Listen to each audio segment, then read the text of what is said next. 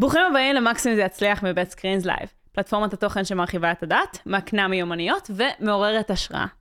אני מיתר זהבי, והיום אנחנו הולכים לדבר על מכירות. מילה שמעוררת כל כך הרבה אנטי, ובכל זאת נראה כאחד הדברים הכי חשובים שיכול להיות לכל יזם, בעל עסק, או כל בן אדם, לפי מה שזה נראה. אז היום אנחנו הולכים ללמוד איך עושים את זה טוב יותר. ולטובת זה, אני מארחת פה היום את אריק צור, יזם סדרתי, אה, מלווה עסקים ומערכי מכירה בינלאומיים, ובכללי בן אדם שכנראה יצליח לשכנע אותי שהשם שלי לא נכון. אז אה, אריק, מה העניינים? שלום. מה קורה? אני, אני מעדיף בגדול לשכנע בדברים שהם כן נכונים, אבל תיאורטית אולי הייתי יכול, אני לא יודע. קוראים לך נועה אמרת? יכול להיות. עכשיו אני מתחילה לפקפק בנושא הזה. אוקיי, בסדר. אז אריק, בוא נתחיל באמת מהשאלה שאני חושבת הכי מעניינת בערך. למה למכירות יש תדמית כל כך שלילית? תראי, נועה. סתם, סתם. אוקיי. הסיבה ש... תכלס, אם תחשבי על זה, לרוב האנשים כשאומרים מכירות, מה שהם שומעים זה בדרך כלל איזשהו טריגר. תראי, אנחנו חיים בחברה שבה אנשים לא רוצים שיעבדו עליהם. כי אנשים לא רוצים שיסתלבטו עליהם, אנשים לא רוצים לצאת מטומטמים. ולרוב האנשים, כשאומרים מכירות, הם שומעים, אוקיי, יש פה מניפולציה, יש פה טכניקה, יש פה תכסיסים, יש פה תחבולות של איך אני בוחש לבן אדם או לבת אדם במוח כדי שיעשו או יחשבו את מה שאני רוצה. עכשיו, האם יש בזה אמת מסוימת? אולי באחוז מסוים, ובמקרים מסוימים, ואגב, יש הרבה אנשי מכירות שמאוד מאמינים בגישה הזאת. העניין הוא שבסופו של דבר מכירות איכותיות ובאמת מכירות שהן מוצלחות וגם שהן לאורך זמן וגם שאפשר ליהנות מהן, זה עובד בצורה אחרת לגמרי. זה עובד בלעזור לאנשים להתחבר לחלקים ולעשות דברים שהם כבר רוצים לעשות. אבל כשאנחנו חושבים על תדמית איש המכירות הקלאסי, או הבן אדם שהוא אה, משפיע ועושה מכירות, אנחנו נזכרים בסרטים שראינו בהוליווד, כמו Boiler Room, כמו הזאב מוול סטריט וכולי וכולי, שבהם אנחנו רואים איש מכירות, over sleazy, בא ואומר, אני אמות העולם, ואני עכשיו אשכנע אותה שקוראים לה, אה, שלא קוראים לה מיתר וקוראים לה נועה. ומלווה שם הרבה מניפולציה ודברים שהם לא, לא בהכרח, אה, אפשר לקרוא לזה כשרים ולא נעימים. ובגלל זה יש סלידה. אתה לא חושב שזה לא מניפולציה? ככה. השאלה היא איך אנחנו מגדירים מניפולציה. זה בהחלט מניפולציה, והשאלה איך אנחנו מגדירים מניפולציה. אם אנחנו מגדירים מניפולציה כ"אני משפיע עלייך באופן שלילי כדי לגרום לך לעשות משהו שהוא לרעתך", אז זו הגדרה אחת. אז לא, אני לא חושב שזה ככה. אבל אם זה, אם מניפולציה, שזו ההגדרה היותר מדויקת של מניפולציה, כשאנחנו מנקים ממנה את הטריגר הרגשי, שזה אני משקף לך מידע ועוזר לך ליצור מר, מנגנון קבלה של החלטה, או משקף לך מידע, או עוזר לך להבין דברים, או עוזר לך להתחבר לחלקים מסוימים שיאפשרו לך לקבל מסקנה מסוימת כדי לעשות פעולה מסוימת, זו גם מניפולציה. אגב, זה שאני מדבר עכשיו, ואני משתמש בידיים, זו גם מניפולציה. אני משתמש בידיים, אני משתמש בשפת גוף מסוימת. השאלה אם זו מניפולציה שלילית, ניטרלית או חיובית. אז זו כאילו שאלה מורכבת האם זו מניפולציה. זאת אומרת שאם עכשיו מגיע לך איזשהו אה, לקוח, או כל בן אדם שאתה רוצה לשכנע, ואתה לא חושב שזה המוצר המתאים בשבילו, אבל אתה עדיין רוצה למכור, אז אתה לא תשתמש בכישורים שלך כדי בכל זאת למכור, כדי כן להרוויח כסף? זו שאלה אתית. אוקיי. Okay. וזה כבר כל בן אדם הוא צריך להחליט לגבי עצמו. אם היית שואלת אותי לפני עשר שנים, והייתי מקבל לקוח ועסקה שאולי היא לא הכי מתאימה, ועדיין הייתי רוצה לעשות את העסקה, אז כן, זה היה יכול לקרות. היום אני נמנע, אני בורח מזה כמו מאש, כי אני מבין שיש לזה גם הרבה מאוד מחירים. והמחירים לא בהכרח, זה תלוי כבר לאיזה, לאיזה רזולוציות יורדים. אני, בתפיסה שלי, עדיף להתרחק מזה. בכלל, גם נגיד יש לנו את הפלטפורמת uh, הכשרת מכירות שלנו, שאנחנו uh, משתמשים ומיישמים אותה גם על עסקים וגם על חברות, היא נקראת Win-Win Closing. Win-Win Closing זה הפילוסופיה שלי, שזה צריך לבוא ממקום של Win-Win. אז כל בן אדם פה הוא כבר צריך לקבל את ההחלטות שלו. האם יש לי את היכולת להשפיע על מישהו לקבל החלטה שהיא לא בהכרח הכי טובה לו? יש לי. היום, בתפיסה שלי, אני אגיד לך יותר מזה, היום כבר מאוד מאוד קשה לי. והסיבה שקשה לי לעשות את זה, זה בדיוק הסיבה, זו בדיוק הסיבה, ואני אסביר פה איזשהו קונספט מסוים. כשאתם מתחילים ממש לשים לב להאם מה שאני עכשיו מוביל את הבן אדם הזה לעשות, זה יהיה לטובתו, כבר יהיה לכם, אתם תהיו מאוד מאוד טובים בלגרום לאנשים לעשות דברים שהם לטובתם, אבל אתם תהפכו להיות מאוד מאוד גרועים בלגרום לאנשים לעשות דברים שהם לא לטובתם. הבנת את. הנקודה? כן. שבאמת כשאתה חושב על מה אה, יעשה לאנשים טוב, אז אתה גם נהיה איש מכירות טוב יותר, נראה לי, באיזושהי צורה, כתוצאה מזה. זה לא בהכרח מבטיח את זה, אבל כשאתה מאוד מתחבר למקום, ותכף אני אתן כל מיני דוגמאות, אבל כשאתה מתחבר למקום של, כשאני עושה עסקים, או כשאני גורם לבן אדם, משפיע על בן אדם, אני רוצה שזה יהיה לטובתו. סתם, לפני, לפני שהתחלנו את הצילום, דיברנו על אה, סתם דוגמה ש- אה, אקראית לגמרי של שחקנית שרוצה עכשיו שבמה ייקח אותה. האם יכול להיות שיש שחקנית יותר טובה? ברור. כן, יכול להיות, אבל אני רוצה שיקבלו אותי. אוקיי, אז אני אעשה מה שאני יכולה כדי שיקבלו אותי, כי אני מאמינה שאני אביא את הכי טוב שלי. זאת אומרת, זה מאוד מאוד tricky, קשה להגיד באופן חד משמעי שאני רק נותן לו את מה שהכי טוב לו, כי צריך להישאר גם מאוד מאוד אותנטי עם הדברים. זה נורא קל ליפול לנרטיבים. אחד הדברים שאני שונא זה חרטוט ונרטיבים שהם לא באמת מחזיקים במבחן המציאות. אז יש פה איזשהו איזון שכל בן אדם צריך למצוא לעצמו, את מבינה? בין האיזון בין אני מביא לו משהו שהוא לאינטרס שלי, לעומת אני גם מביא לו את משהו הכי נכון ומתאים לו, לצד השני. אוקיי, אבל זה אף פעם לא באמת יכול להיות ווין ווין, כי בסופו של דבר המטרה שלך זה להרוויח כמה שיותר כסף. אז זה יכול להיות שאתה תמכור לו מוצר טוב, אבל אתה גם תמיד תחתור ליותר, כדי שאתה תרוויח יותר. מה הכוונה יותר? זאת אומרת, אם עכשיו אמ, אתה מוציא אה, קורס מכירות, ואתה מוכר אותו ב-7,000 שקל. אה, אני רוצה לשלם אה, 700 שקל. מהמם. אתה אומר אבל, אבל 7,000 שקל זה המחיר שלי. אז כן. אם אני מתפשרת, אז אני מפסידה פה גם בתהליך. אני לא באמת סבבה. ווין ווין. אז בוא, בוא נפרק את הדבר הזה. אז השאלה בווין ווין זה לא האם זה הכי ווין שאת יכולה והכי ווין שאני יכול.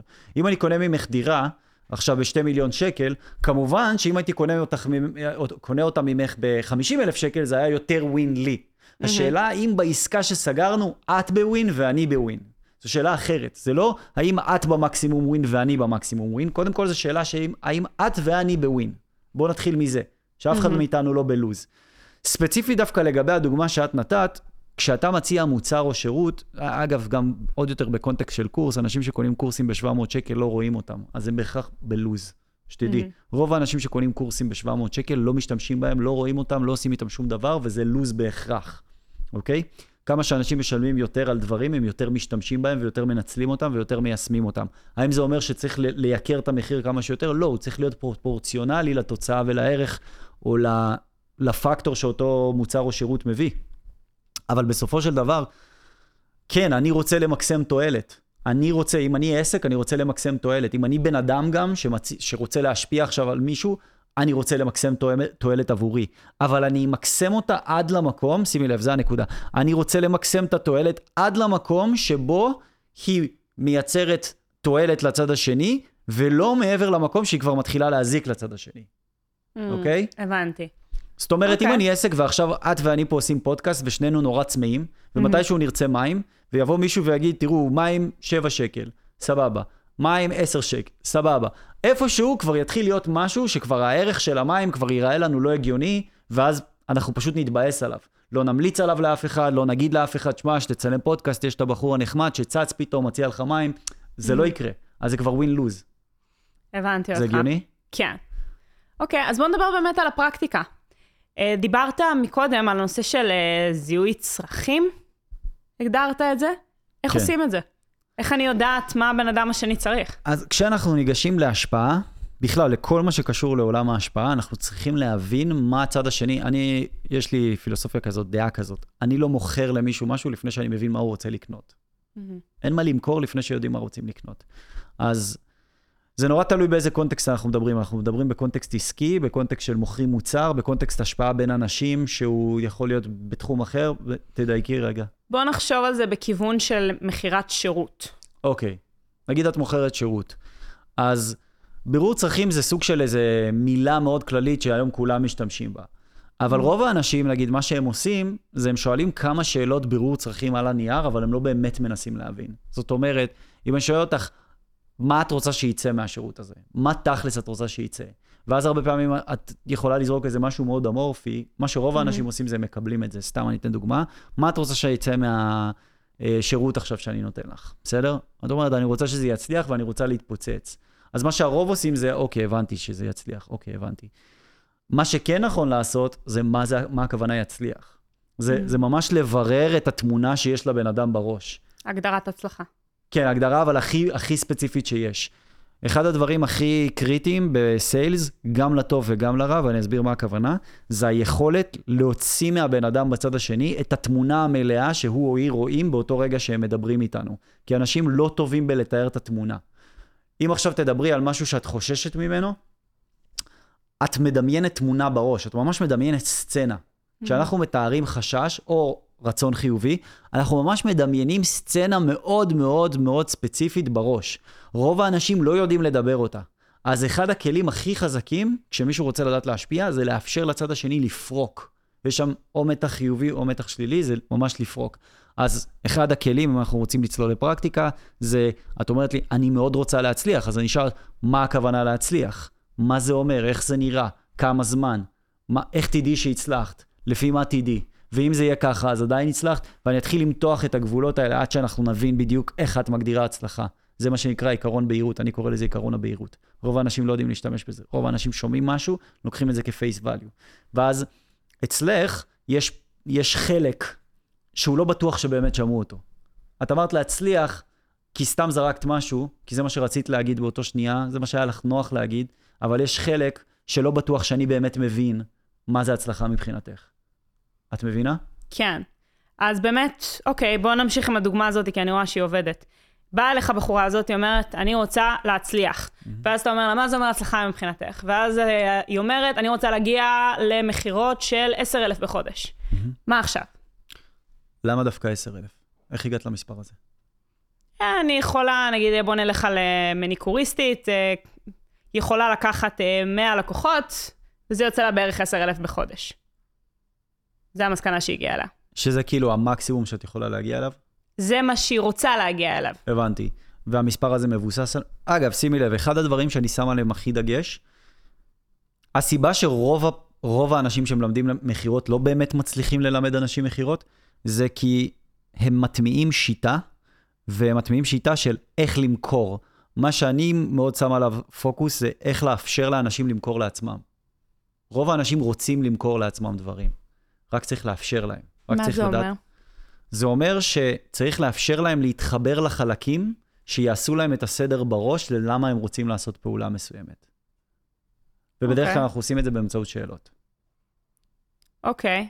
אנחנו נעמיק בזה ואת אה, תראי למה אני מתכוון. כן, אז- אז, אז בואו, איך זה באמת בא לידי אז- ביטוי? פרקטית, נגיד, בסיטואציה הזאת, שהיא אומרת, אני רוצה לעשות עשרת אלפים שקל בחודש, אז אני אשאל אותה, אוקיי, מעניין אותי, על מה זה מבוסס העשרת אלפים? איך, איך הגעת למספר הזה. אוקיי? אז נגיד היא אומרת, אה, יש לי 100 לקוחות. אגב, רגע, אני חייב לעצור. זה אונס סיגנל. למה זה אונס סיגנל? אני אסביר רגע מה זה אונס סיגנל, שזה אחד הדברים החזקים ביותר במכירות. אה, יש עיקרון שנקרא, ותגידי לי אם את רוצה שממש נחזור לסימולציה, אולי יותר בא לך שזה יהיה ממש פרקטי סימולטיבי, אבל אה, זה, זה קונספט שהוא נורא חשוב. אונס סיגנל אומר סימן כנה, אבל מאיפה זה בא? זה בא מהטבע. יש את הטווס, הטווס, מה, ש, מה שקורה איתו זה שככל שהנוצות שלו הן יותר אה, צבעוניות, ככה הוא יותר אטרקטיבי. מהמם. נכון? עיקרון ההכבדה. זה? עיקרון ההכבדה, בדיוק. זה אונס סיגנל באנגלית. למה זה ככה? כי בעצם, בגלל שיש לו אה, נוצות צבעוניות, אז יותר סיכוי שיטרפו אותו, שיתקפו אותו. אז אם הוא שורד, זה אומר שיש לו יכולות הישרדות גבוהות יותר. אוקיי. איך זה מתבטא פה? כשאת אמרת לי עשרת אלפים, מה שאדם ממוצע היה עושה, הוא היה אומר לך, אה, אוקיי, סבבה, ראש, כאילו רושם קיבלתי, נותן לך להרגיש כאילו סבבה, תקבלי את העשרת אלפים. אבל ברגע שאני ככה מאתגר אותך על המספר הזה, מה זה גורם לך להרגיש? אה, קצת פקפוק בעצמי, בכנות. אוקיי, אם אה, החלטתי נכון. אוקיי. ואז, ואז, למה לדעתך אני שואל את זה? כי אתה באמת רוצה to deliver. ואז אוקיי. אתה רוצה לראות שזה כאילו כמו שצריך. אז מה זה גורם לך להרגיש לגביי? לסמוך עליך יותר. ולמה? כי יש לי פה באמת, אה, כמו שאתה אומר, יכלת פשוט להגיד כן, אבל אתה מאתגר אותי פה, ואז אני מאמינה שאתה באמת רוצה לדעת, שאתה באמת רוצה להבין. מעולה. אז זה אגב בדיוק איך את תסבירי את זה לעצמך, במקום שאני אסביר את זה לך. אני יכלתי להסביר לך את מה שאת הרגע הסברת, אבל אני מעדיף שאת תסבירי את זה. כי אם את תסבירי את זה, את תשמחי על זה הרבה יותר. כי. את אמרת את זה. זה בדיוק הקונספט של לאפשר לאנשים למכור לעצמם. עכשיו, זה לא מתוך מקום של להסתלבט אנשים ולעשות עליהם מניפולציות, זה מתוך מקום של להבין אותם באמת. אתה לא יכול, אה, אוקיי, אתה לא באמת יכול לגרום לאנשים למכור לעצמם מבלי שאתה מבין אותם. אתה צריך ממש להבין אותם כדי שתעזור להם למכור לעצמם, כי אתה צריך לאפשר להם להביע כל מיני חלקים. עכשיו, אני יודע שאנחנו מדברים לקהל שהוא מאוד בתחילת הדרך, אז יכול להיות שחלק מהדברים שאני אגיד, הם, הם אה, בגלל שהם לא חוו עדיין מספיק את הסיטואציות, אז יהיה קשה להבין, אבל תוך כדי שאנחנו נזרוק פה בשיחה שלנו כל מיני סימולציות, אז אני אשייך את זה לדברים שאני מדבר אליהם. אוקיי, אז באמת הגענו לשלב הזה, אה, הסברתי לך מה השיקול מאחורי המחיר, מהמם. כאילו מאחורי הסכום שקבעתי, מה עכשיו? אה, ומה השירות, על איזה שירות אנחנו מדברים? נגיד ציפורניים, זה פשוט לא, משהו מוצר, להתחבר. איזה מוצר אני מוכר? כאילו, מה... אה, אתה מוכר לי את השירותי מכירות של איך, איך אני יכולה להגדיל את העסק שלי. אה, אוקיי. אז דבר ראשון שאני אשאל אותך זה, למה בכלל את רוצה שירות חיצוני? אה, כן, אני לא יודעת איך עושים את זה. למה את רוצה עזרה? אני לא יודעת איך עושים את זה, אני לא יודעת למכור. אני עד עכשיו, יש לי עשר לקוחות, אני רוצה להג- להגדיל ל-100. ולמה דווקא עכשיו את רוצה להגדיל ל-100? כן, אני רוצה לעשות יותר כסף. אוקיי. ויש משהו ספציפי בתקופה הזו שגורם לך להגיד, אני רוצה עכשיו יותר כסף? אינפלציה, עניינים, לא משהו ספציפי, לא משהו. מיוחד. אוקיי, יש עליית מחירים, אני רוצה להכניס יותר כסף. אוקיי, אני אשייך את זה לפרקטיקה. אני, אני, אנחנו נעשה דברים, ואז אני אסביר למה אני עושה את מה שאני עושה. אוקיי. אז אני שואל שאלות שגורמות לך להסביר למה את צריכה את מה, שאת, מה שאני מדבר עליו. אגב, אם את תראי לי שאת לא צריכה, אני אקח צעד אחורה ואגיד לך תודה רבה. מהמם. אם את תתעקשי שאת לא צריכה, אני לא אדחוף לך את זה. אולי אני אתן לך עוד פרספקטיבה, אני, אביא, אני אראה שאני מבין אותך, אני באמת אבין אותך, אני אתן לך עוד פרספקטיבה, ואם את לא תשני את הדיסקט, אז אני אגיד לך, אז את לא צריכה את זה כרגע, וזה בסדר. Uh, לדעת to walk away זה אחד הדברים החשובים בסיילס. אם אתה לא יודע to walk away, אתה לא יכול לסגור עסקאות גדולות. ואני מדבר על עסקאות פרימיום. אני לא מדבר על לבוא לדחוף למישהו איזה מוצר בשקל 90 וכאילו לקדוח אותו כדי שיקנה. אני מדבר על עסקאות פרימיום שבהם אנשים לא מתחרטים אחר כך, יום למחרת. אוקיי, בוא נחזור רגע לפרקטיקה. שאלתי אותך שאלות, ועכשיו מה שקורה זה שאני רואה שאת עונה על השאלות, ובאופן טבעי את עונה, אבל יש, יש איזה היסוס במענה. פתאום, יכול להיות שהשאלות מתחילות כזה, לא ברור לך למה אני שואל את זה. נכון? אני מרגיש את זה בטון שלך. מה שאני אעשה פה זה אני אקח צעד אחורה, ואני אגיד לך למה אני שואל. אוקיי? הסיבה שאני שואל, ואני עכשיו חוזר לסימולציה, הסיבה שאני שואל, היא כי ברגע שאנחנו עושים תהליך מסוג כזה, וכל דבר כזה שאת עושה, הוא יצריך ממך איזושהי, איזשהו פינוי של זמן, התעסקות, אה, יציאה מאזור הנוחות אפילו, בשביל Mhm. ההצלחה הזאת. אז אני- הסיבה שאני שואל היא כדי להבין האם זו באמת תקופה שבה זה כל כך חשוב לך כדי שתעשי את הדברים האלה. אוקיי, אבל כל השיטה שאתה מתאר יכולה לעבוד גם ב cold calling? כי לא נראה לי שלקוח יהיה מספיק סבלנות בשלב הזה. לא, ב cold calling זה משהו אחר. ב cold calling זה, יש לך, אתה צריך קודם כל תוך חמש שניות, ארבע, חמש שניות לתפוס את הפוקוס של הלקוח. אוקיי? ממש. וב cold calling אתה צריך להיות מוכן עם מה שנקרא צ'יפ, אה, אה, צ'יפ, pitch מעלית. אוקיי? ה elevator pitch, של מי אתה, מאיפה אתה מתקשר, איזו בעיה אתה פותר. טק, טק, טק. למשל, אהלן מדבר אריק מחברת Win Win Closing, אנחנו עוזרים לעסקים מהסוג שלכם להגדיל את המכירות ב-23% תוך 72 יום. הסיבה שאני מתקשר היא, ולהסביר למה אתה מתקשר. מהמם. ואז להסביר בדיוק איך אתם עושים את זה. כל זה אמור לקחת בערך 40 שניות דקה. לא יותר. חצי דקה.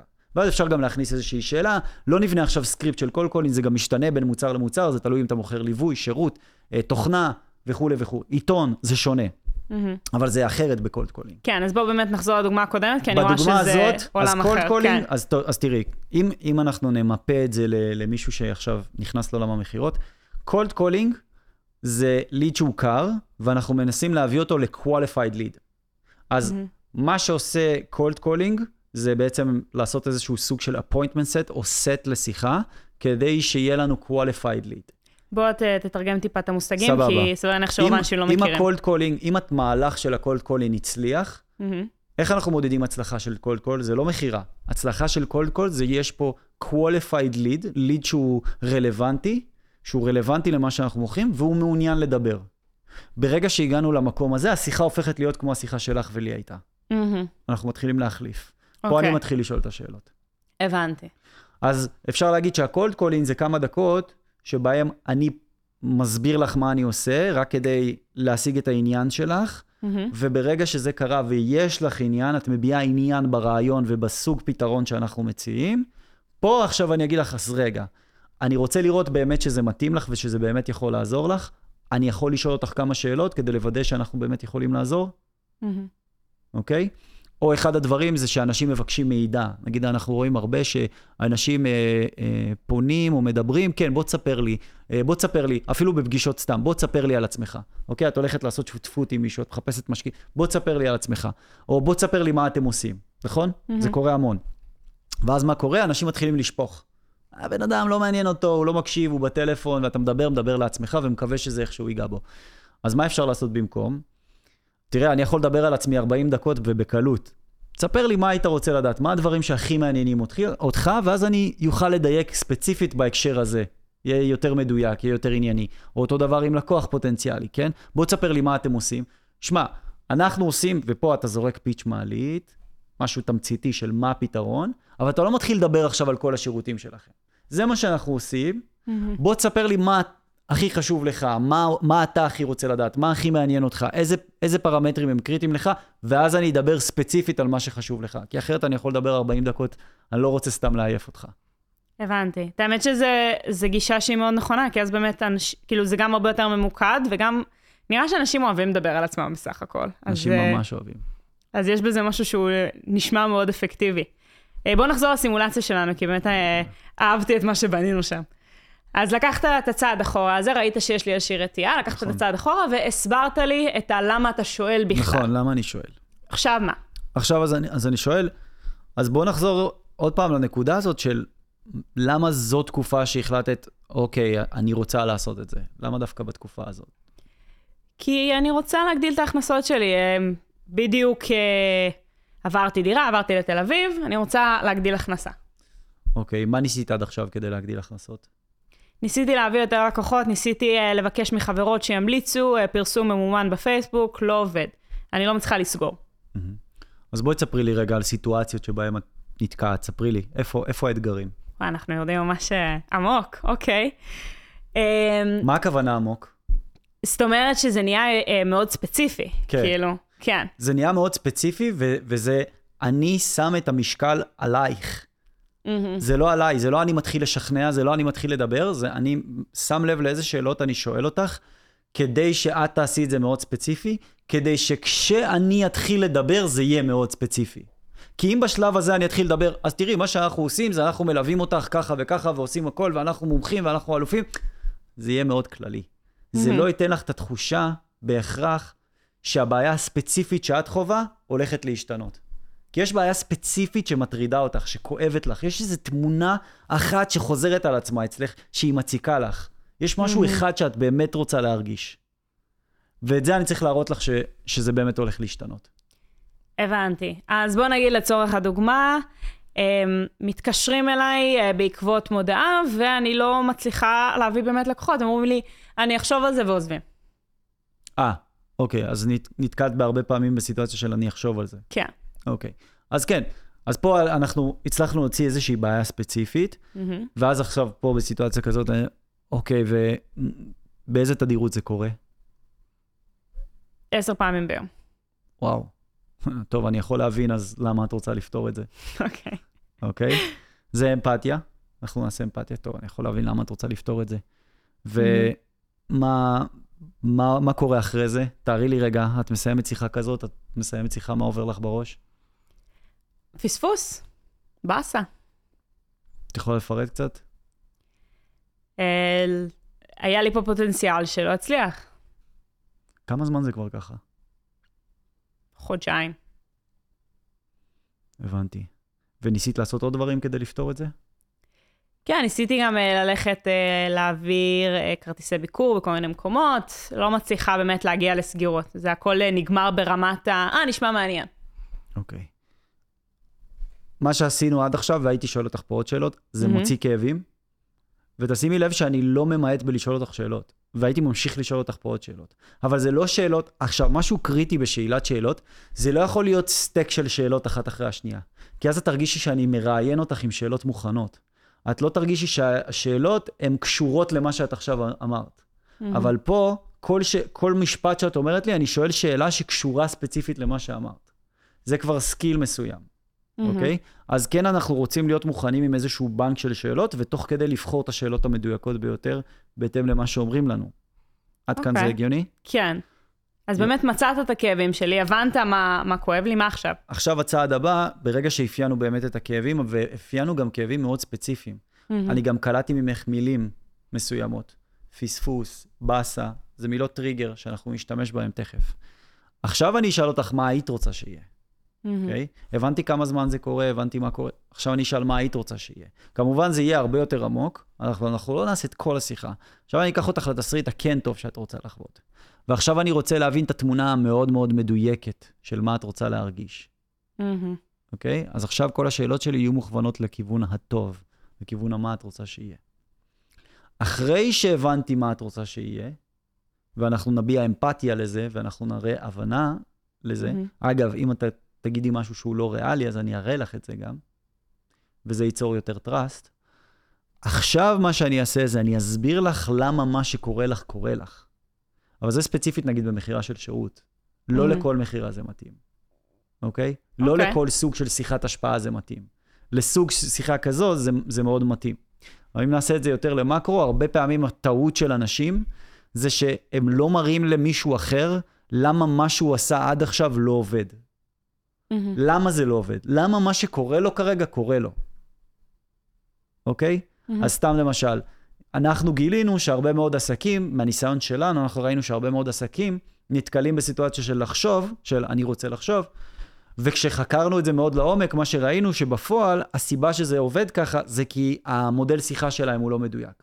או מה שאחד הדברים שקורים זה שהם מוצאים את עצמם מדברים הרבה ומנסים לשכנע את הלקוח במהלך השיחה. זה משהו שאת חווה? נגיד שכן. יופי. אז, אז כבר פה, מה שאת רואה זה שאנחנו מבינים מה קורה אצלך, ואני יודע להסביר לך למה מה שקורה קורה. למה הבעיה, למה הסימפטום, מה, מה המקור שלו, מה הבעיה שמובילה לסימפטום. או מה שראינו הרבה פעמים זה שעסקים חושבים שהבעיה שלהם זה התמודדות עם התנגדויות, אבל בפועל אנחנו בכלל רואים שהבעיה שלהם זה איך הם מנהלים את השיחות והתהליכים שקודמים לכך. ואז Mhm. ההתנגדויות זה רק סימפטום. אבל אז ברגע שאת עושה 1, 2, 3, 4, אז זה נפתר. וזה למה. זאת אומרת, להראות להם למה מה שעשיתם לא עבד ולמה זה כן יעבוד, זה ממש קריטי. אוקיי. אבל זה מתאים רק למכירות מהסוג הזה. זה לא מתאים לכל מכירה. הבנתי. אז זיהוי בעיה, זיהוי, אה, זיהוי צורך, שחלק מזה זה מה הבעיה של הבן אדם, אה, להראות אמפתיה, משם אה, לקחת אותו לכיוון של מה אתה רוצה שיקרה, מה החלום שלך בעצם, כן. כולל להראות להם את הלמה, במידה ומדובר בשירות. אני, אני אתן את זה במודל מאוד פשוט. כן. למצוא איפה הבן אדם נמצא, מהמם. להעמיק את הכאב, למצוא איפה הבן אדם רוצה להיות, להעצים את הרצון הזה. מהמם. ב- ביניהם יש פער. ולהסביר למה יש את הפער. אם הצלחתי לגרום לך בצורה מאוד ברורה לבטא את כל הכאב מאיפה שאת נמצאת, ואת כל העונג מאיפה שאת רוצה להיות, וזה נעשה באמצעות שאלות, והצלחתי להראות לך למה יש את הפער ביניהם, מהמם. אז הרמת אמון מאוד מאוד עולה. ומה אם הם לא יודעים שיש להם בעיה? לדוגמה, עכשיו אתה מציע, אמ, לא יודעת, מאוורר לרכב. והם מבחינתם אה, בחיים לא היו צריכים מאוורר, היה להם נחמד עם חלון פתוח. אבל מאוורר משדרג להם את החיים פי כמה. מזגן, זה אפילו נשמע יותר טוב. מזגן לרכב, כשעד היום הם היו עם חלון. כן, אז זה קצת לוקח אותי למקום הקונספט של קרח לאסקימוסים. מהמם. אני שונא את הקונספט הזה, הוא אוקיי. בזבוז אנרגיה מוחלט. אם אתה יודע למכור טוב, תמכור קרח לאפריקאים, הם ממש צריכים קרח והם ישלמו עליו פרמיה, מהמם. במקום לדפוק את הראש בקיר ולנסות למכור קרח לאסקימוסים. לא כל דבר שאתה מוכר הוא בהכרח מוצר שיש לו ביקוש. מהמם. הרבה פעמים אה, ראיתי הרבה עסקים, למשל, שהבעיה שלהם, הם, הם חושבים שיש להם בעיית מכירות, אבל הבעיה היא באופר, במה הם מציעים לשוק. המעטפת של מה שהם מציעים, הקונסטרוקטורה, היא לא מספיק אטרקטיבית, היא לא נכונה, היא לא מתאימה, ואז זה לא משנה כמה אתה טוב במכירות, אתה מתעייף, אתה מאוד עובד קשה בשביל עסקאות שהן אפילו קטנות, ו- וזה מאוד מאוד קשה. כי המבנה והמודל של ההצעה עצמה הוא לא מספיק אטרקטיבי. יכול להיות שהם עדיין לא יודעים פשוט. נגיד, אני עבדתי בחברה של uh, מערכות לרכבים, כמו סטייל מובילאיי. ואנשים פשוט לא הכירו בכלל את כל הנושא של, uh, של נגד תאונות. הם לא ידעו שיש פתרון כזה. כן. אז uh, כל הגישת מכירות היה בכלל סוג של חינוך שוק באיזושהי צורה. נכון. אז סתם דוגמה, אם אתה, אם אתה מוכר מערכת כזאת בשוק שבו עוד לא מכירים, אז מה אתה מוכר? אתה מוכר ביטחון. ביטחון mm-hmm. זה רגש. אז צריך להתחיל משם. זאת אומרת, צריך להתחיל מהצורך הרגשי, לזהות אותו, לאפיין אותו, אז זה יהיה לצורך העניין, תגיד, כמה דגש אתה שם על ביטחון בנסיעה שלך? אני רוצה לשאול אותך משהו. כמה דגש אתה שם על ביטחון? Mm-hmm. אני שם כך וכך. למה? למה ככה? מה, תספר לי על זה, ומעמיק ומעמיק ומעמיק על הצורך בביטחון. אחרי שבאמצעות שאלות, כמו שעשינו קודם, הבנו ממש את הצורך של הבן, אתה יודע, יש לנו משהו חדשני שמוריד את הסיכון לתאונות ב-96%. עכשיו, לא לחרטט, להגיד משהו שהוא באמת אמיתי. רוצה לראות? קיבלנו דלת. Mm-hmm. יש לנו פה פתח. אז רוצה לראות, לא אה, זה עולה ככה וככה וככה. לא, לא, לא, לא, לא. יש לנו פתרון כזה שמוריד סיכון לתאונות ב-96%. כמה עולה? תלוי מה אתה צריך בדיוק, תלוי, יש טווח, יש כל מיני מחירים, יש כל מיני אפשרויות. בוא נראה שבכלל זה יכול לעזור לך רגע. יש כל מיני. ואם אתם רוצים, אפשר גם לתת טווח. זה עולה בין אלף דולר לעשרת אלפים דולר. Mm. כדי שלבן אדם יהיה איזשהו טווח בראש. כי לפעמים אנשים מרגישים שלא נותנים להם אינדיקציה לגבי מחירים, כי כזה מורחים אותם לסוף, נכון? כי כאילו יש כזה תיאוריה שלא להגיד את המחיר בהתחלה, להגיד אותו בסוף. אפשר לתת טווחים, כדי שלבן אדם תהיה איזושהי אינדיקציה. אוקיי. Okay. בוא נחזור חזרה לסימולציה של מקודם. שאלנו את השאלות, כמו שאמרת, באמת אה, זיהוי בעיה, פתרון. עכשיו מה? איך מגיעים באמת לסגירה? או שעדיין לא הגענו לשם? לא, זה, זה לא שלב של סגירה. לי יש מודל של 11 שלבים, mm-hmm. ש... 11 שלבים לשיחות שמתחילות ונסגרות באותה שיחה. אם זה שיחות שהתהליך מכירה הוא מורכב יותר, ואז יש כמה שיחות, נגיד עסקאות B2B או עסקאות לתאגידים, אז כמובן שיש כמה שיחות, אז המודל הוא קצת שונה, אבל בגדול המודל הוא 11 שלבים, ואנחנו עברנו את שלב 1, 2, 3, 4, עשינו את השיקוף הנכון, זיהינו את ה, מה, מה בעצם הפוטנציאל או מה הרצון ה, ה, של, של הלקוח לחוות. עכשיו אני נותן ר, הצגת רעיון. הצגת רעיון זה, אוקיי, זיהינו מה, איפה את נמצאת היום, זיהינו איפה היית רוצה להיות, זיהינו את הפער, דיברנו על הפער, הסברתי לך למה יש את הפער הזה, ואת כבר מבינה שמזה שיש את הפער, אז אצלנו זה עובד אחרת, כי אני יודע להסביר לך למה יש את הפער, אז אני מסביר לך למה אצלנו הדברים עובדים אחרת, ועכשיו אני הולך להציג לך את הרעיון של איך אנחנו עובדים. אז למשל, אני יכול להגיד משהו כמו, אז אוקיי, תני להסביר לך איך אנחנו עושים את הדברים. מה שאנחנו רואים שחשוב לעשות עם עסקים זה 1, 2, 3, 4. עוברים על זה בקצרה, 2, 3 דקות, לא להתחיל לשפוך 40 דקות. לוודא שאנשים מבינים על מה מדובר, באמת מבינים לא, איך המוצר שלך עובד, איך הפתרון עובד, ואז לעשות דבר שנקרא בדיקת רלוונטיות. Mm-hmm. זאת אומרת, אני עכשיו מסביר לך 2-3 דקות על מה הפתרון, ממש, באופן ספציפי. אוקיי, אז הפתרון שלנו עובד ככה, 1, 2, 3, 4, אני מנסה לא, לעשות, לא להגיד את זה ספציפית, כדי שזה לא יהיה מתאים רק לסוג מאוד מסוים של שירות. כי אז לאנשים אחרים ש, שאולי מתעסקים בדברים אחרים או בהשפעה אחרת, זה יהיה פחות מתאים. אבל צריך להציג את הפתרון. אוקיי, תראה, הפתרון שלי הוא 1, 2, 3, 4. עדיף שהוא יהיה מתומצת לשלושה, ארבעה חלקים. שלושה, ארבעה פרמטרים קריטיים שמאפשרים את הפתרון. ואז משם אני בודק רלוונטיות. זה נשמע לך רלוונטי? זה נשמע לך בכיוון של מה שאתה צריך? אם כן, אז ממשיכים לסגירה. אם כן, אז ממשיכים לעוד שאלות. עוד קצת שאלות. למשל, נגיד שהצגתי לך את הפתרון, שאמרתי לך, יש לנו תוכנית ליווי מכירות עם פלטפורמת מכירות וצוות שיושב ואנחנו עושים ניתוח של השיחות שלך וכולי וכולי וכולי, ואת כל ההסברים. זה נשמע לך משהו שהוא אה, יכול להיות רלוונטי? את אומרת לי כן. אז אוקיי, אז בואי, אני רוצה לדייק משהו שהוא מאוד ספציפי לפני שאנחנו מתקדמים. בואי תספרי לי קצת מה עוד יהיה לך חשוב. עכשיו אני יורד לניואנסים עוד יותר דקים. מה יהיה לך חשוב במידה ונעשה דבר כזה? מה, איזה דברים היית רוצה לדעת עלינו? אני mm. ממשיך עם עוד שאלות. פשוט פה השאלות יהיו הרבה יותר ספציפיות. אוקיי. מקבל עוד מידע, שלב שמונה זה, יהיה הצעה, זה כבר יהיה הצעה קונקרטית. מהמם. פה כבר, אני אגיד לך, אוקיי, זה הדברים, זו הסיטואציה, זה ההצעה, זה צריך להיות מאוד מאוד קונקרטי וברור, זה כמה זה עולה, ופשוט מאפשר לך את, ה, את הספייס כדי להתקדם. אני אף פעם לא אומר לאנשים, אה, תביא את האשראי, בוא תקנה, אה, תעביר כסף, איך תרצה להתקדם? איך תרצה להתקדם? כן. זה נותן לגמרי אופציה לקחת צעד אחורה. מה רע בלתת לאנשים אופציה לקחת צעד אחורה? אנחנו רוצים למכור בסוף. כן. אנשים רוצים לקנות, הם לא רוצים שימכרו להם. מהמם. אנשים רוצים לקנות, הם לא רוצים שימכרו להם. להגיד למישהו, בוא תביא לי את האשראי, זה...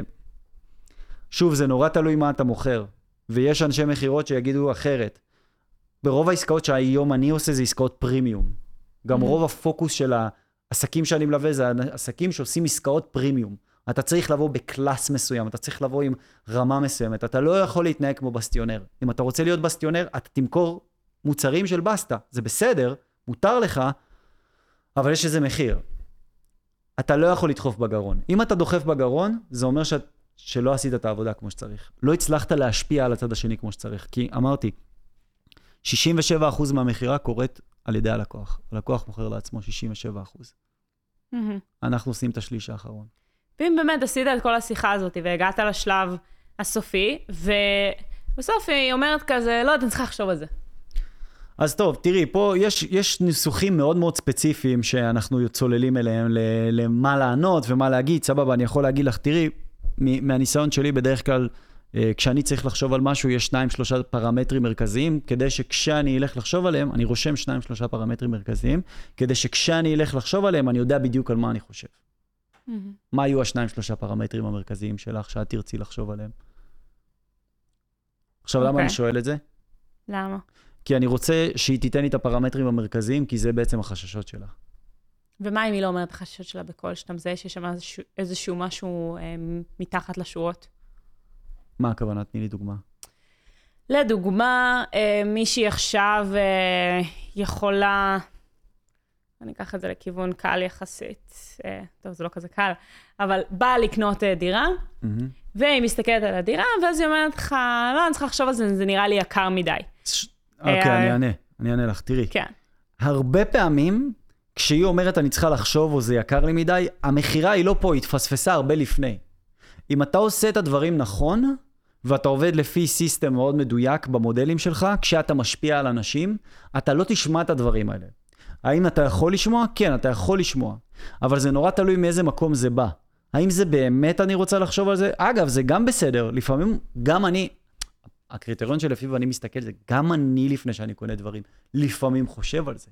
וזה נשמע כאילו מישהו שהוא מדבר על מכירות, זה נשמע אבסורדי, מה, לקבל אופציה כזאת? כן, זה בסדר, זה, זה יכול לקרות. מי שאומר לך, מי שרוצה לחשוב על זה אין עסקה, לא. זה כי הם רגילים שהם לא מצליחים לסגור עסקאות בפולו-אפ. חלק גדול מהעסקאות שלנו בחברה שלי נסגרות בפולו-אפ. זה עסקאות גדולות, זה עסקאות פרימיום. מהמם. אז זה נורא תלוי גם איזה סטייל של בן אדם אתה רוצה להיות. אז זה תלוי, זה אני רוצה לחשוב על זה כי באמת כל המידע ברור, הכל נמצא והם רוצים שנייה לעכל את זה. הנה, אני אומר בשיא החוצפה, זה בסדר, זה יכול לקרות. זה לא אומר שהעסקה נפלה, זה לא אומר שהעסקה תיפול לכם. ממש ממש לא. זה תרמית התרמיות. זה של אנשים שלא יודעים למכור, הם יודעים לקחת. הם לא יודעים Mhm. לגרום לאנשים לקנות, הם יודעים לדחוף לאנשים בגרון. אז בשבילם, כשמישהו אומר אני רוצה לחשוב על זה, הוא יודע שהוא לא חוזר. אני רואה את זה אחרת. אבל, יכול להיות, אני רוצה לחשוב על זה, שזה ממקום של למרוח אותך, שהוא, שהוא לא רוצה, שזה לא מעניין אותו. אז זה נורא תלוי מאיזה מקום זה בא. למה אני אומר את זה? למה אני מסביר לך את זה? כי יכול להיות עכשיו שאני אגיד משהו שאפשר לעשות, ומישהו ילך וינסה את זה, והוא יגיד, רגע, זה לא עבד. נכון, כי, כי איבדת את זה הרבה לפני. איבדת את זה כבר לפני ש- 30 דקות. זה נהרס, אין פה עם מי לדבר. כבר אין טראסט, לא סומכים עליך. אז אין לי מה לעשות עם זה? אם הרסת את זה לגמרי, פחות סומכים עלייך. יש מה לעשות עם זה. בטח שיש מה לעשות עם זה, אני גם אגיד לך בדיוק מה אפשר לעשות עם זה. אז למשל, לצורך העניין, בדוגמה שנתת שלה, אני רוצה לחשוב על זה, זה, אני אגיד, אוקיי, כשאת אומרת אני רוצה לחשוב על זה, למה הכוונה? שתסבירי או שלא תסבירי. אז אני, תראי, אני אגיד לך מה, מה בדרך כלל עובד לאנשים, את רוצה שאני אספר לך מה בדרך כלל עובד לאנשים בסיטואציה שלך? כן. אוקיי. מה שעובד לנו ממש טוב, זה, וגם לי, כשאני צריך לקבל החלטה חשובה, זה אני יודע שיש שניים, שלושה פרמטרים שלפיהם אני אקבל את ההחלטה. אני יודע, יש שניים, שלושה דברים שהם חשובים לי כדי שאני ארגיש בנוח לעשות משהו, או לא לעשות משהו. ואז כשאני כותב את זה, אני יודע ש, אוקיי, ברגע שאני אלך באמת לחשוב על זה, ברגע, שימי לב, אני אומר, ברגע שאני אלך באמת לחשוב על זה, אני אדע על מה אני הולך לשבת. כי אחרת זה מאוד אמורפי ויהיה לי קשה לחשוב באמת על הדברים. מה שאני מראה לך פה גם זה, תקשיבי, אני לא הולך לנסות לשכנע אותך עכשיו, זה בואי תרשמי לעצמך שניים, שלושה פרמטרים שעליהם את באמת רוצה לחשוב. והפרמטרים האלה יהיו הדברים שאת חוששת לגביהם. מה תגידי? אה, אם בסוף, אם יהיה לי מספיק תמיכה, אה, אם זה יעבוד לי, וזה. זה החששות שלך. הצלחה של לפתור, אני רוצה לחשוב על זה, זה לגלות את החששות. זה לא, לא לי לשכנע. זאת אומרת, הצלחת להבין את החששות, הצלחת בלהתמודד עם מה אני רוצה לחשוב על זה. זה הגיוני? אוקיי, כן, אבל אז עדיין היא, היא, היא אומרת כאילו, טוב, אז אני הולכת לחשוב על זה. בסדר. רגע, הבנו את החששות? כן, הבנו את החששות, היא אמרה לך בדיוק, ואז כאילו, מה אתה עושה עם זה? אם הבנתי את החששות, זה, זה, זה המצב האידיאלי, כי עכשיו אנחנו יכולים להעמיק בכל חשש. תני לי דוגמה לחשש. יקר לי מדי. כמה ש... אם, אם, אם זה יהיה ספציפי, אז, אז אני אוכל יותר יאללה, לענות. יקר לי מדי. מה הכוונה יקר? אה, הקורס שלך עולה 7,000 שקל, אני... שלי עולה הרבה הרבה יותר, אבל בסדר. עולה 7,000 שקל, אני לא יכולה להרשות את זה לעצמי, אני מרוויחה אולי 5-6 בקושי בחודש. אה, לא יכולה לעשות את זה, יקר לי מדי. בכמה זה לא היה יקר? אה, אלף שקל, אני יכולה להרשות לעצמי. וכשאת אומרת יקר, את אומרת שאת לא חושבת, עכשיו אנחנו נפצל את זה לשתיים, זה שאין לך את הכסף כדי לשלם על זה, או כי את לא חושבת שזה שווה 7,000 שקל? אין לי את הכסף. אוקיי, ואם היה לך את הכסף, מה היית עושה עכשיו?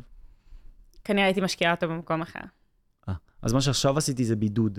אוקיי. בדקתי אם מה שאת אומרת הוא אמיתי או בלוף. מהמם. אז אמרת שגם אם היה לך את הכסף, לא היית עושה את זה. כן, כי בעיניי זה הרבה כסף. אה, אז הבעיה זה לא שאין לך את הכסף. אוקיי. זו לא הבעיה האמיתית. ככה בדקתי. מהמם. הבעיה האמיתית זה שאת לא רואה שזה שווה להשקיע 7,000 שקל. אוקיי? עכשיו, שוב אני אומר, זה קריטי. זה החלק הכי קריטי, החלק הכי קריטי בהשפעה. פה לפתור את הבעיה הזאת, להתמודד איתה, זה איש מכירות שמנסה לשכנע. הערך שלך להשקיע 7,000 שקל בדבר כזה, היה צריך כבר להיות ברור הרבה לפני. זאת אומרת, אם אני פה ואת לא מבינה, טעיתי כבר לפני, לא מכרת את זה לעצמך. אחד הבעיות הכי גרועות של אנשים זה שהם מנסים לשכנע כשהבעיה מגיעה, במקום לפתור אותה מראש. כשאנחנו מנסים להשפיע, אנחנו מנסים לשכנע שהבעיה עולה ולא למנוע אותה מראש. אז אני אסביר מה אפשר לעשות. אני רק אומר שזה שהגענו לפה זה לא טוב. אנחנו לא אמורים להגיע לפה. כי זה לקוחה שאומרת לי, תשמע, הפתרון שלך לא שווה 7,000 שקל. קפוץ לי, בגדול. זה לא אוקיי. טוב. אתה לא אמור להגיע לפה. אתה לא צריך להגיע לפה, אוקיי? כי עכשיו מפה כל מה שאתה אומר, אתה איש מכירות שמנסה לשכנע, וזה מפחיד אנשים. ואפשר לעשות את זה מצוין, אנחנו, אני אסביר גם מה אפשר לעשות. אז בוא, בוא, בוא ניקח דוגמה רגע. אז היא אומרת 7,000 שקל, כן, לא יודעת אם הייתי משקיעה. אוקיי, אז, אז בכמה זה לא היה יקר? כמה זה היה סבבה? אלף שקל. אוקיי. למה 1,000 שקל? למה לא 500? למה לא 2,000? למה דווקא 1,000? כי זה מחיר שסביר מבחינתי לדבר כזה. מה זה אומר לדבר כזה? קורס מכירות, זה מבחינתי זה סכום שהייתי מוכנה להוציא אלף שקל. כמו שנתת מקודם את הדוגמה של המים, שבאיזשהו שלב זה כבר יהיה לא נעים, מהמם. אז אותו דבר. זה מבחינתי סכום שיכול לעבוד לי. אוקיי. אז כשאנחנו דיברנו בהתחלה, אמרת שאת רוצה להגיע למצב שאת uh, מרוויחה קבוע, כמה זה היה? עשרת אלפים שקל? כן. והיום זה כמה? אלפיים שקל? אה, כמה אמרתי? 4,000, אני חושבת. ארבעת אלפים נגיד. אוקיי. אז את אומרת, אני היום נמצאת פה, במצב הזה, ואגב, להישאר במצב הנוכחי זה משהו שאת בסדר איתו? לא, למה לא? כי אני לא יכולה לחיות מזה. הבנתי. מה, מה זה אומר? תסבירי לי רגע. אה, אני גרה בתל אביב, 4,000 שקל בקושי מכסה לי את השכר דירה. אני רוצה יותר. הבנתי. אז את אומרת, המצב הנוכחי הוא לא טוב לי, נכון. הוא בטוח לא טוב לי, במצב הזה אני לא יכולה להישאר. אני רוצה מהמצב הנוכחי לקפוץ ל-10,000 שקל בחודש. ואז זאת אומרת, אני צריכה פעם אחת להשקיע 7,000 שקל, כדי להרוויח כל הזמן 10,000 שקל. אם אתה מבטיח לי שזה באמת יעבוד. יופי, זו הנקודה. אז הבעיה שלך, מיתר, זה לא הכסף, כי בינינו, אם זה עובד, זה Mhm. שווה את ה-7,000, זה גם שווה 27. ואם זה לא עובד, זה לא שווה לא את ה-7 וגם לא את ה-1,000, נכון? ויכול להיות שאני גם יכולה לעשות אותו דבר בפחות, כי אני לא חייבת ללכת איתך. יש עוד קורסים של מכירות. Mm, נכון. בדקת אותם? עוד לא. הבנתי, אוקיי. אז נכון, יש עוד קורסים של מכירות. ולמה לדעתך, למרות שיש קורסים הרבה יותר זולים, עדיין אנשים בוחרים לעשות איתנו? כי זה עובד? מה את חושבת? כנראה. אוקיי. אוקיי. אז בוא נגיד דבר כזה. בפועל, אם היית יודעת שזה עובד, בוודאות, אז זה לא משנה אם זה 7,000 או 27. נכון? ואם את יודעת שזה לא עובד, זה לא שווה 7,000, זה לא שווה 1,000, זה לא שווה 500. נכון? מהמם. זה לא שווה. זה לא שווה כלום. אז מה שאנחנו צריכים לחזור אליו, ומה שאין לך מספיק ודאות לגביו, זה שזה באמת יעבוד. ברגע שנבין, ובוא נבדוק שוב, בוא ניקח צעד אחורה, בוא נחזור אחורה, בוא נבדוק, שזה באמת עונה על מה שצריך להיות כדי שאת תצליחי. כי בסוף, אם אנחנו לא יודעים שתצליחי, אין, אין טעם להיכנס לזה, נכון? חבל. אנחנו רוצים בסוף שזה יהיה מוצלח, שזאת תהיה אה, התקשרות ממש מוצלחת. בוא ניקח צעד אחורה, בוא נבדוק. הנקודה שלי היא שבהנחה וזה עובד, למחיר הזה אין משמעות. הוא לא באמת משנה. זה הגיוני? כן. אוקיי, ואז אני מבין שזה לא בעיית כסף. פתרנו את נושא הכסף, נחזור חזרה לנושא הוודאות. זה בעיית ודאות. אז זה התחיל מאין לי את הכסף, ובאמצעות שאלות הבנו שזה בלוף, מהמם. ואז אין לי, אני, אני לא חושבת שזה שווה את זה, ובאמצעות עוד שאלות הבנו שזה גם לא נכון, וזה חוזר לנושא של ודאות. אבל אני אומר, כל מה שעשיתי פה עכשיו הוא חסר משמעות, כי הוא צריך לקרות הרבה לפני, אוקיי? ואני אתן לך דוגמה. שוב, כשאתה מוכר פתרונות שקשורים לכסף, אז אני אראה לך כמה כסף עולה לך המצב הנוכחי כל חודש. מהמם. עוד לפני שאני נותן לך את ההצעה. כי המצב הנוכחי, אני צריך להראות לך כמה הוא עולה בכסף. אבל זה מתאים לפתרונות שהם פותרים כסף בכסף. הבנתי. ומה אתה חושב על כל הנושא של באמת לעשות פולו-אפ? כי אמרת שרוב המכירות שלך נסגרות בפולו-אפ. אצלנו בעסק הרבה מהמכירות נסגרות ב follow-up, כי זה עסקאות B2B הרבה פעמים, ועסקאות גם גדולות, ועסקאות פרימיום. צריך לדעת איך לעשות follow-up. אחד הדברים הכי גרועים שאנחנו רואים אנשים עושים ב follow-up, זה שהם, הם, נגיד, נותנים איזושהי הצעה, ואז הלקוח לא סגר כרגע, שזה, it's okay, זה קורה, זה בסדר. אגב, מי שבאמת מבין sales, the money is in the follow-up. רק חובבני sales אומרים, זה עכשיו או אף פעם. זה לא עובד ככה. שוב, כשמדובר בעסקאות גדולות, אם אתה מנסה לדחוף למישהו איזה משהו מעפן לגרון, בסדר. כי הוא, כשהוא ילך הביתה הוא יבין שניסית לדחוף לו משהו גרוע לגרון. שאתה בעצמך לא מבין איך הוא עובד. אז ברור שאחרי זה הוא יותר לא ידבר איתך ולא יענה לך ולא יקנה ממך. מהמם. אבל הכסף בפולו-אפ. Uh, למשל, אני, יש את הסיפור של ריין סרהנט, שהוא אחד מאנשי המכירות הכי דומיננטיים בעולם, הכי מובילים בעולם, יש לו קורס, הוא uh, real estate, הוא סוכן נדל"ן גדול, והוא מספר שהיה לו לקוח אחד שהוא uh, תיווך לו דירה, ניסה לתווך לו דירה, והוא עשה לו follow-up במשך תשע שנים. ואחרי תשע שנים הוא סגר איתו עסקה של 20 ומשהו מיליון דולר מכירת נכס, ואחרי זה הוא סגר איתו עוד משהו כמו 200 מיליון דולר בגלגול של עסקאות מכירות נכסים. אז אוקיי? איך עושים את ה follow-up? אז רגע, אז אחת הטעויות הכי גדולות שאנשים עושים ב follow-up זה, הם מנסים כל הזמן לסגור.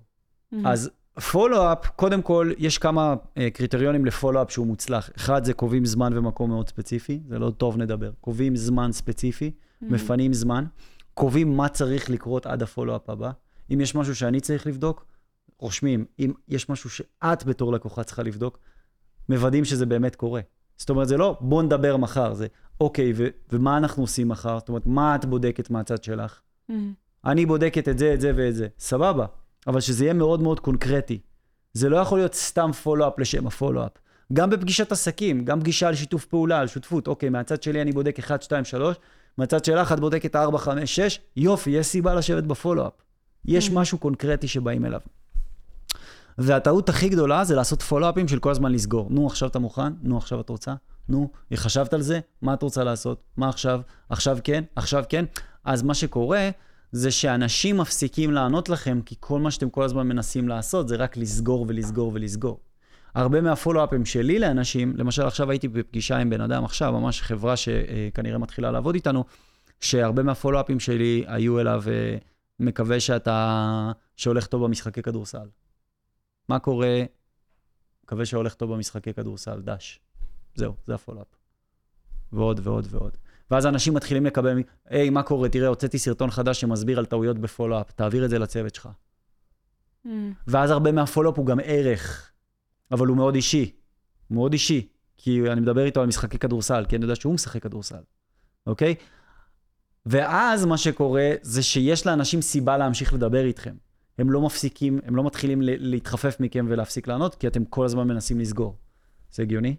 כן, מאוד. אוקיי? זה גם uh, מראה לי כל מיני טעויות שאני עושה, כש... הרי יש פה הרבה מרואיינים שאני יוצרת איתם קשר באופן קבוע, מהמם. ופתאום אני קולטת כל מיני מקומות שבהם אני יכלתי לעשות את זה בצורה אפקטיבית יותר. תני לי דוגמה. זה נכון. Uh, מישהו שרציתי להביא לפה ובאיזשהו שלב הוא פשוט הפסיק לענות. Uh, אז הרבה פעמים הייתי שולחת לו, יש לנו יום צילומים, ככה וככה, אם אתה רוצה לבוא. זה היה כל הזמן לסגירה. כן. כן. ובאמת אה, הכיוון שאתה בא ממנו של באמת לתת ערך, כיוון שעוד לא ניסיתי ונראה מאוד מעניין. אז בא לי כבר עכשיו כזה, היי, מה, נה, נה, נה, יש לו, יוצאתי פרק חדש, זה... אני כן, חושבת שזה יכול להיות מאוד מעניין. נכון. אני אנסה את זה. טוב, אנחנו צריכים לסיים תכף. אמ, אז אני רוצה לשמוע ממך, מה באמת... אה, דיברנו פה על המון דברים, כל הנושא של אה, זיהוי צרכים, זיהוי בעיה, אה, זיהוי פתרון, פער, לסגור אותו, כל הנושא של פולו-אפים, היה פה הר- הרבה מאוד ערך ותוכן. אם אתה יכול לתת איזשהו כזה טיפ זהב, עצה, משהו לקהל, שבאמת ייתן להם איזשהו משהו כזה של איך להיות, איך למכור טוב יותר, איך, איך אה, להצליח אה, להשפיע יותר, לשכנע יותר, לאן שאתה רוצה לקחת את זה, אנחנו לגמרי. נשמח. הדבר הכי קריטי כדי להיות בן אדם שיודע להשפיע על אנשים, זה לדעת לשאול שאלות ולאפשר לצד השני להיפתח עד הסוף. לא לענות לפני, אפילו בשיחה בינינו, היה הרבה מקרים ששאלתי אותך למה את מתכוונת, מה הכוונה, איך זה מתבטא. לא לענות על שאלות לפני שהבנתם בדיוק מה שאלו אתכם, או לא לענות על משפטים לפני שהבנתם בדיוק מה אמרו לכם. אז לזה צריך שני כישורים מסוימים, מאוד ספציפיים. אחד זה היכולת לשאול שאלות, שתיים זה היכולת לזקק ולהבין בדיוק מה אמרו לנו, ולשקף את זה חזרה כדי לוודא שהבנו נכון. אלה שני דברים שממש חייב, ממש ממש חייב. כי זה יאפשר לצד השני להיפתח, להרגיש ששומעים אותו, זה יאפשר לכם להראות שהקשבתם, ולהבין בדיוק על מה הצד השני מדבר ומה הוא צריך כדי לסגור את העסקה, או כדי לעשות את מה שאתם רוצים. אתם ככה באמת מבינים מה המילים, מה השפה של הבן אדם בצד השני, ומה צריך לקרות כדי שהם יעשו את מה שאתם רוצים. זה. מדהים. איזה כיף, תודה רבה. תודה לך, היה כיף. היה מעולה. טוב, חברים, זה הפרק שלנו עם אריק צור. אתם מוזמנים לשתף את הפרק הזה עם חברים, להצטרף לקבוצת הפייסבוק שלנו, מקסימום זה יצליח, הקהילה, וגם לחשוב רגע, איזה טעויות אתם עשיתם עד היום במכירות, ומה אתם יכולים לעשות אחרת? אני מיתר זהבי, ונתראה שבוע הבא בעוד פרק של מקסימום זה יצליח.